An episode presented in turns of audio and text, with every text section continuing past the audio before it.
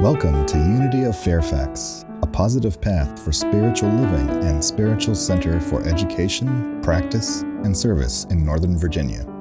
We hope you find inspiration in this week's message. Let's begin by setting an intention. May our time this morning be an opening for grace for a fuller awakening and enlivening of Christ in you, both individually and communally. May it be an opening of minds and hearts to risk moving away from the shore, from any sense of personal or communal limitation, and into deeper waters of awareness, deeper waters where we live knowing that in, through, and as God, all things are possible. This is the intention we hold this morning. Amen. So today, many Christian churches, denominations around the world are celebrating the Feast of Pentecost, which is a movable feast, but always celebrated 50 days after Easter. And it's considered the end of the Easter season. So today is the 50th day of Easter. And while we don't celebrate Pentecost as a feast of new thought, there is significance for us in the Pentecost story. So this morning we'll look at it through the story of through three different lenses historically, as detailed in the second act of the, the Act of the Apostles in the New Testament, metaphysically, as in consciousness, and through the lens of our lived experience and how this Pentecost consciousness or awakened awareness, along with renewed faith and zeal, strength, wisdom, imagination, and love, can impact how we show up in life and in the world. I also want to touch on the creative process or the metaphysical trinity of mind, idea, and expression, because Pentecost is really about giving outward expression to, the, to our true or divine nature, or of letting your life speak on a grander scale. So, referring to this slide on the back of the screen behind me on the boat on the shore, then and now, the Pentecost experience invites us to let go of the shore to explore deeper waters, a deeper lived experience of truth, and to become spirit empowered witnesses in word and action of the good news of Christ in you that's transformed our lives to be the best Christ that we can be. The account of Pentecost from the Acts of the Apostles goes like this When the day of Pentecost came, they were all together in one place. Suddenly, a sound like the blowing of a violent wind came from heaven and filled the whole house where they were sitting. They saw what seemed to be tongues of fire that separated and came to rest on each of them. All of them were filled with the Holy Spirit and left the upper room and began to speak in other tongues as the Spirit enabled them, and to proclaim the good news to all who would hear. Those gathered in Jerusalem were actually celebrating a Jewish feast day, the, fe- the, day of Pentecost, or the Feast of Weeks, as it's also known. It was a harvest festival where the people gave the first fruits of their harvest to God. The followers of Jesus didn't give up their religious beliefs and practices at the beginning. In fact, some of them probably never did. And on the occasion of Pentecost, they were all gathered together in one place, an upper room.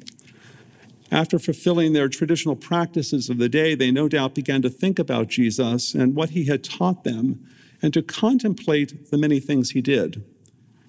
The idealism of Jesus lifted their thoughts and feelings to a higher level of contemplation and receptivity. And something began to happen to them that they had never experienced before. This new experience they had was described as the sound of rushing wind from heaven and also as tongues of fire. It must have been an exciting and inspiring experience, and also frightful for some of them. When the local people heard what was going on, they were all so astonished. The followers of Jesus were so inspired that they were able to do unusual things, such as speaking in different languages, even though they have never done this before. The pessimists said they were drunk. But Peter got up and began to explain that they were not drunk. It was only nine in the morning.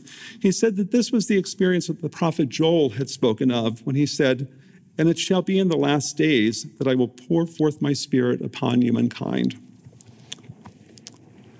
So, whether the events of this first Pentecost unfolded exactly as detailed in the Acts of the Apostles, something of significance happened a quickening of the heart, a shift in consciousness, that transformed the lives of Jesus' followers and gave them a strong inward sense of purpose or calling and an outward faithfulness and fearlessness in their sharing of the good news. So much so that we're still speaking about it today. Metaphysically, this day of Pentecost is a day of harvest, when the ideas that we have meditated and prayed on and accepted as true spring forth in consciousness, becoming living realities in our lives instead of mere mental concepts. This spiritual unity with God at our center brings about a more harmonious working together of all the powers of our Christ nature. And through the unifying, harmonious power of divine love, we awaken to our oneness with all of life and find the grace to honor diversity and work in perfect harmony with all people everywhere for the outpicturing of the kingdom of God.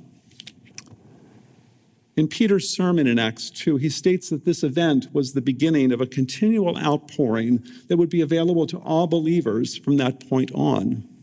It all began with when the faithful gathered on that first Pentecost.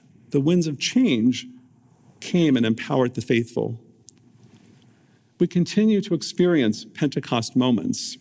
Those winds are still blowing upon the church, and we are still being swept up to new heights of prayer and inspiration and witness. And like those early followers of the way, it's time to leave the upper room and to give greater expression to the good news that has awakened and transformed our lives. And so today I want to explore with you the creative process the metaphysical trinity of mind, idea, and expression. But here's the thing we are always creating from one level of consciousness or another, from a lower or higher vibration, and everything in between.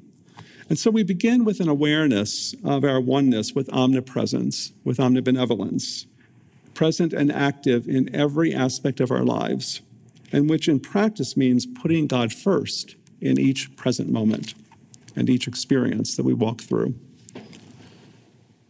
Our lives are a series of now moments, and each now, including this one, and this one, and this one, is indestructible and inexhaustible, and the fullness of God and love and good abides in it. I have a special appreciation for Quaker theology, and this is one way that a Quaker writer describes their belief. Deep within us, there is an amazing inner sanctuary of the soul, a holy place, a divine center, a speaking voice to which we may continuously turn. Eternity is at our hearts, pressing upon our time torn lives, warming us with intimations of an astounding destiny, calling us home unto itself. Yielding to these persuasions, gladly committing ourselves, body, soul, and spirit, utterly and completely to the light within, is the beginning of true life. It is a dynamic center, a creative life that presses to birth within us and through us. Another name for that inner light is Christ consciousness, the ground of our being. And living in this, this awakened awareness and allowing our doing to flow from a sense of our being one with God creates an opening for the divine to express in new and more expansive ways. Unity Minister Eric Butterworth takes us a step further, though. He writes There's a statement that we use a great deal in truth wherever I am, God is.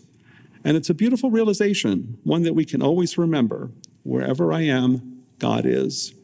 Wherever I am, as the psalmist says, if I dwell in the uttermost parts of the sea or fly into the high heavens, I am there.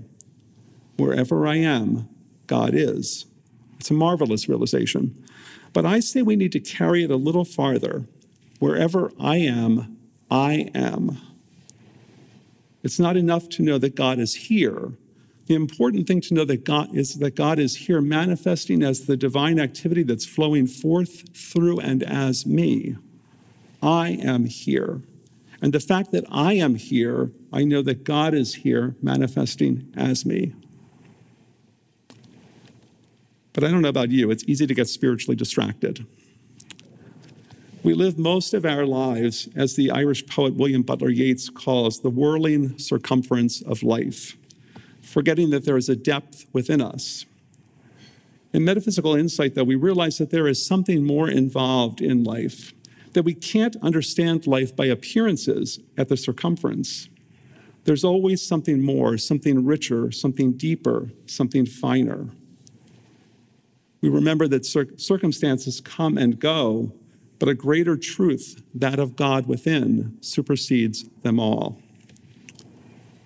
Now, this doesn't mean that we ignore the facts of the day or our feelings while insisting that everything is fine, but it does mean that we anchor our faith in a greater good and then consciously live and create from that awareness of God in the midst of us that is mightier than any circumstance. We can acknowledge whatever is happening, being present to any fear, anxiety, or anger that we might be feeling, while knowing that a universal flow of love and intelligence is present within and around us in each moment. In his book, Adventures in Prosperity, Unity Minister er-, Ernest Wilson wrote The impractical truth student tells what he would do if conditions were different, while the practical truth student knows that to them that love God, all things work together for good. He prays not so much for different opportunities and greater ones as for a clear, alert vision that will reveal to him the opportunities at hand. In truth, God is present in its entirety in every aspect of life. And since God is present, so too is the answer to whatever it is that you're seeking to understand, whatever guidance you need, whatever thing you feel needs to be expressed or experienced in your life. It is present, total, complete in God, in divine mind. And we live in divine mind. In speaking of the creative process, Unity co founder Charles Fillmore refers back to the seven day creation story in the book of Genesis. Each day begins with and ends with, Let there be, and there was, and it was good. Fillmore says that the starting point of any creative process is the infinite potential of divine ideas. And he follows this up with sincere desire is a form of prayer. And so when we turn within in prayer, we use desire to claim and appropriate divine ideas, which are the origins of thoughts, perspectives, and insights for action. As as we use creative law, mind, idea, and expression, we always move from infinite potential to divine ideas to focused thoughts and to action. But what does this theory look like in practice? In his book, The Naked Now Learning to See as the Mystics See, Father Richard Rohr gives us a glimpse of how God shows up disguised as our lives. When he writes that we mend and renew the world by strengthening inside ourselves what we seek outside of ourselves in each now moment. And so, if you want others to be more loving, choose to love first. If you want to reconcile the outer world, reconcile your own inner world. If you are working for peace out there, create it inside as well. If you notice other people's irritability, let go of your own. If you wish to find some outer stillness, find it within yourself. If you are working for justice, treat yourself justly too. If you find yourself resenting the faults of others, stop resenting your own. If the world seems desperate, let go of your own despair. If you want a just world, just start being just in small ways yourself. If your situation seems hopeless, honor the one spot of hope inside of you. And if you want to find God, then honor God within you, and you will always see God beyond you. For it is only God in you who knows where and how to look for God, one moment at a time. That said, theologically, I want to make this more relevant as it relates to our current experience in our country and our world. Several current shared experiences that we're having. Globally, we are moving through and slowly beyond a pandemic. And as faith communities now in more than two years, the pandemic has challenged or invited us to redefine or expand our vision of what it means for us to be community and to be resilient and creative as we honor our mission and vision. And we have done a good job of that here at Unity of Fairfax. Once again this week in Tulsa, as if Buffalo and Uvalde weren't enough, we've been made painfully aware of a pandemic of gun violence here in our country. The work of dismantling and healing the effects of systemic racism seem at times two steps forward and one step back. We continue to watch a devastating war in Ukraine, discerning as a nation what is ours to do. Consequences of climate change are more and more apparent. And this month, June, is LGBTQ Pride Month. I'm grateful that Ms. Wolf addressed that this morning, and this community holds the light for a more inclusive world. And so, a big thank you for those who showed up yesterday and supported Reston Pride. But Pride Month is not just about a party, it's a time to gratefully acknowledge the progress we've made, but also to recommit to the work until all are safe, all are welcome, and all are free. LGBTQ pride has a price, and it's important because in this moment, someone ident- who identifies as LGBTQ either fears for their life or believes they are better off dead than being themselves. And that's the truth. So, what did I miss? That's a lot to process, a lot to hold in our hearts. And yet, that's, that's why we join together each week, which is why it's so good for us to be here, to hold the high watch, to remind each other of our magnificence, to support each other in our awakening, to be a community of healing and transformation, to be the light of the world in our small circles and to Oakton and beyond to join our hearts and minds, time, talents, and treasures individually and communally to co create a world that works for everyone. We can't solve the problems of the world with the same consciousness that created them. But our fourth unity principle reminds us that through prayer and meditation and other spiritual practices, we stay centered in truth, that it is not me, but the Christ of my being that parts the seas, that walks on water, that feeds the five thousand, that heals the sick and raises the dead, that honors and celebrates a world awakened to peace, abundance, and respect for all creation.